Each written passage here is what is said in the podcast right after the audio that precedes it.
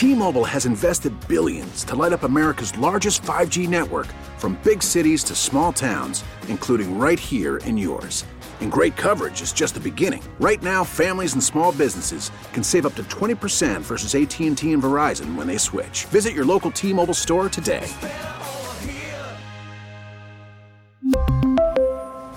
Plan savings with 3 lines of T-Mobile Essentials versus comparable available plans. Plan features and taxes and fees may vary.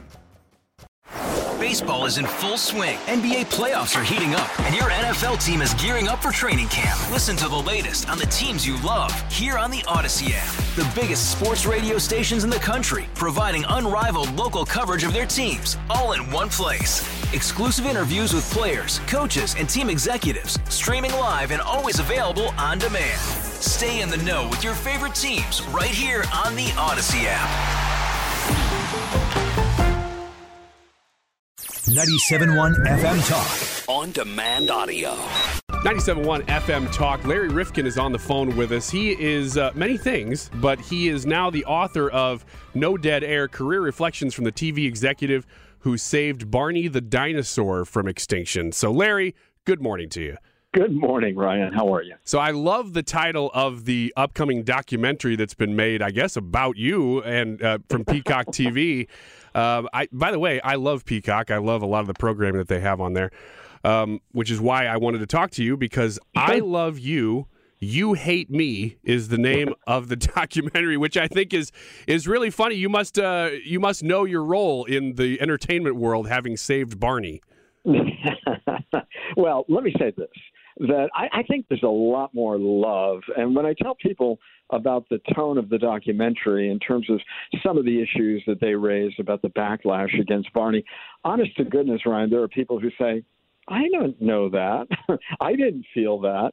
Uh, we love Barney, and uh, so many people telling me still to this day, I'm talking about 30 years later, that Barney was truly a signal program in their development, in the way that they look at life, and that, uh, you know, the songs are still there in their head, and they would love to share it with a new generation of uh, young people. So, I mean, I know the tack that was taken about whether, in fact, a broken America might have started at this uh, tremulous point back in the 90s, and and there's some legitimacy, perhaps, uh, but nonetheless, I think um, my focus and those of the people who were in the production throughout uh, was really more on making a program that was so age appropriate, uh, so wonderfully crafted for that uh, group of youngsters that we paid little attention to some of the pushback that might have been going on in frat houses and uh, in little circles online, but online wasn't quite what it is today then either. Well, Larry, I think you kind of hit the point there. It's that you got to remember who Barney's for. You know, if you if you're if you're thinking that this is for somehow uh, a teenager or something, then you're off the mark. You know that that's that's what gets lost in. It's an easy target for a kid who gets older to make fun of a show that's for younger kids, right? That's the way it usually no, you're happens. right. And in fact, what I think is really fascinating, Ryan, think about it. In the book, I talk about the fact that when people ask me, well, what do you think any of this backlash was about? And I say, number one, Barney was a disruptor, an early disruptor in many families. By that I mean this two and a half, three year old was never that vocal in what it was that they wanted early on. They were going along, and if the older, as you say, brother or sister loved Power Rangers, well, they sat down and watched Power Rangers. When Barney came along, they recognized, hey, this is meant for me. This is what I love because at that stage, they love to be educated and entertained at the same time. And Barney did that so well. I don't know if you're aware, but we had a survey or study done by a group that did television research at Yale University back in the day. And uh, this uh, husband and wife team determined that Barney had over 100 learning moments in every program, and they called it a nearly perfect preschool program. And I say in the documentary that to me, Barney was Fred Rogers going electric. Yeah, you know, I, I don't think that they're looking at what my kids are watching and now they're you know they're eight and they're five so they're a little bit past that but you know we're just past that age There Mhm. not as much entertainment now that is educational. And so I, you know, as much flack as Barney gets, and I don't know that we were we were a little bit outside the Barney zone just because it's not one of the most you know coveted shade. Bluey is what they were looking at now and stuff like that. but uh, but y- there's not as much education in little kids programming right now as when I was a kid. I, I noticed that for sure. Yeah, and don't forget, you know, PBS. The holy grail of PBS programming is the children's programming. If you go back to the fact that Fred Rogers went in front of a congressional committee at a time when the PBS and the Corporation for Public Broadcasting were very new, even though PBS and public broadcasting was somewhat of an afterthought in America, whereas in Britain or Japan, the primary broadcaster was a public service broadcaster. But we turned that on its head in America, as we do many things. And it was really up to Fred Rogers to save our appropriation, which doesn't make up the bulk of our funding by any means, but it is a really important baseline. So, really, what they were doing at PBS at the time that I discovered Barney in home video through my daughter's four year old eyes was that they were looking for something to complement Fred Rogers and Sesame Street. And they put us in a challenge. I don't know if most people understand this, but it was part of a test. Uh, and we were put up against Shari Lewis and Lamb Chops Playhouse and Shining Time Station, which of course enveloped Thomas the Tank Engine. And so they got on the air before we did, Ryan, and they did all right, but they really didn't break out.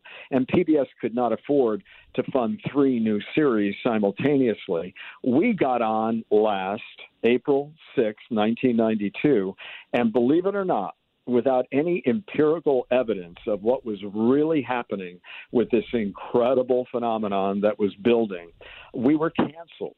And so that's why I have the subtitle to my book uh, as the TV executive who saved Barney from extinction, because I mounted a campaign within the public uh, television system, and I was successful in turning back a decision a month later.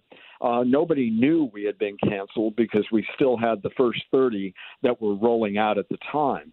So I'm really proud of the fact that uh, uh, many of the programmers in the system, I'm sure the folks in St. Louis at the time, and Miami, and Baltimore, and Philadelphia, and they sensed the tremor that was developing with Barney, and we pushed back on PBS. And to my recollection, it is the only decision that has ever been turned back since PBS went to a chief programming executive model. In the past, we used to vote on every program that would come onto public television. And we always said we wanted new programming, but guess what we did? We never voted to support any new programs. Therefore, many of the public television programs uh, were 20 and 30 years old by that time. Larry Rifkin on the phone with us. He's the subject of the documentary on Peacock right now. I love you, you hate me. Um, let, so you hit on a couple things there that I do want to talk about before we run out of time because we're getting close here. Sure. But um, when so you worked at PBS for years at PBS Connecticut, right? Right. I was part of a local station, but that's where programming comes from in our system. PBS by charter doesn't produce programming. I could explain that, but I do in the book. So yeah, and it actually, no, that's one of the reasons I asked because uh, before I was doing this here radio job, uh, I I was an independent producer of material that was primarily targeted at PBS, and so Hmm. we uh, we figured out kind of how to run through the systems of. Uh, we ended up using NETA, which is deep Oh, yeah, stuff. I know. For I know NETA, Most people listening won't know what that means, but uh, but you do, and Yeah. so uh, I'm just letting you know that we you know we're pretty familiar with the PBS world. And before you go, you know, I just wanted to ask when you and other PBS um, heads at different different local PBS stations, like ours is nine PBS nine here in St. Louis, Right. how do you decide which programming to pick? I mean, there is there a sort of a free market element to that that every station really is is so independent that you can pick really whatever you want to run, or does PBS National determine any of that? Well, that's a great question. I mean, they like you to keep the common carriage, if you will, and require a certain number of hours. But frankly, Ryan, uh, my second kind of known achievement in the programming world was bringing uh, University of Connecticut women's basketball to television, and we had the leg up on our commercial counterparts in the Connecticut market because they could not preempt that amount of programming in prime time, particularly during the winter, which was the highest viewing season. I knew that and took advantage when we had to go into competition with them to get the franchise. So the second thing that I'm known for, UConn women's basketball and ESPN was looking in at what we were doing, and I think a lot of the women's sports that you see on national television today derives from the success uh, wild success that we've had with UConn women's basketball, but we were able to carve out our own schedule in Connecticut, allowing us to provide that kind of programming. Larry, before we let you go here, everything is moving, all entertainment and uh, really anything mm. that people are watching is moving toward a full free market uh, system. And I mean, YouTube, in a sense, is the ultimate free market because you can watch whatever you want, you know, anytime you want. Um, YouTube itself is not a free market because it uh, doesn't allow certain things on there. But I think what I'm saying is in the world we're heading into, and I want to know what your your expertise would speak to this. Sure. What is the future for PBS? You know, this is a it has been a TV staple for so long, but the market is moving away from TV. What do you see happening to to PBS? Well, PBS certainly is going with online programming and streaming and digitizing all of its content. So they're trying to stay relevant to what the technology is requiring today. The thing that I worry about most, you know, PBS and all of our local programmers are real good gatekeepers. So when you come to a PBS station, you know that somebody has put some care and thought uh, into the experience that you are going to derive from watching that program. Uh, the problem today is that there are no gatekeepers in many of the quarters that we're talking about. So it's really up to the individual who's listening to this program and then watching these programs to be a very very discerning listener or viewer because they're getting content, whether it's a podcast, and I do a podcast now, or whether it's a television program that is done by someone out of their home. I mean, it may be entertaining, but, you know, has anybody really thought about it? It's like not having an editor at a newspaper. So I think you have to be very careful. And it's wonderful that we have this democratized system. But to me, I'm so glad that I brought a Barney out in the 1990s. I don't know if it would have gotten lost today in the cacophony of everyone being a television station or producer. It's tough, isn't it? Yeah, it's the, the marketplace is much more jammed than it used to be, and I I've I don't quite go back back probably as far as you do into the '90s, but I I lived some of that world, and I can see the difference even in five ten years ago. So yeah, Larry, I don't think Barney could have been yeah. the phenomenon that it is, uh, you know, still recognized to be. Right. Well, Larry, I really appreciate your time and your knowledge. Uh, the documentary is on Peacock TV. It's about you. It's it's called "I Love You, You Hate Me," which is a great title. Uh, and your book, No Dead Air Career Reflections from the TV Executive Who Saved Barney the Dinosaur from Extinction. Where do you want people to go get that, Larry? And Amazon, clearly. Okay, Amazon. We'll send people to Amazon. And thanks for being here. More Wiggins America right around the corner. Get more at 971talk.com. We really need new phones. T Mobile will cover the cost of four amazing new iPhone 15s, and each line is only $25 a month. New iPhone 15s? Only at T Mobile get four iPhone 15s on us and four lines for 25 bucks per line per month with eligible trade in when you switch. Minimum of four lines for $25 per line per month with auto pay discount using debit or bank account. $5 more per line without auto pay, plus taxes and fees. Phone fee at 24 monthly bill credits for all well qualified customers. Contact us before canceling account to continue bill credits or credit stop and balance on required finance agreement due. $35 per line connection charge apply. Ctmobile.com. Baseball is in full swing. NBA playoffs are heating up, and your NFL team is gearing up for training camp. Listen to the latest on the teams you love here on the Odyssey app. The biggest sports radio stations in the country, providing unrivaled local coverage of their teams, all in one place. Exclusive interviews with players, coaches, and team executives, streaming live and always available on demand. Stay in the know with your favorite teams right here on the Odyssey app.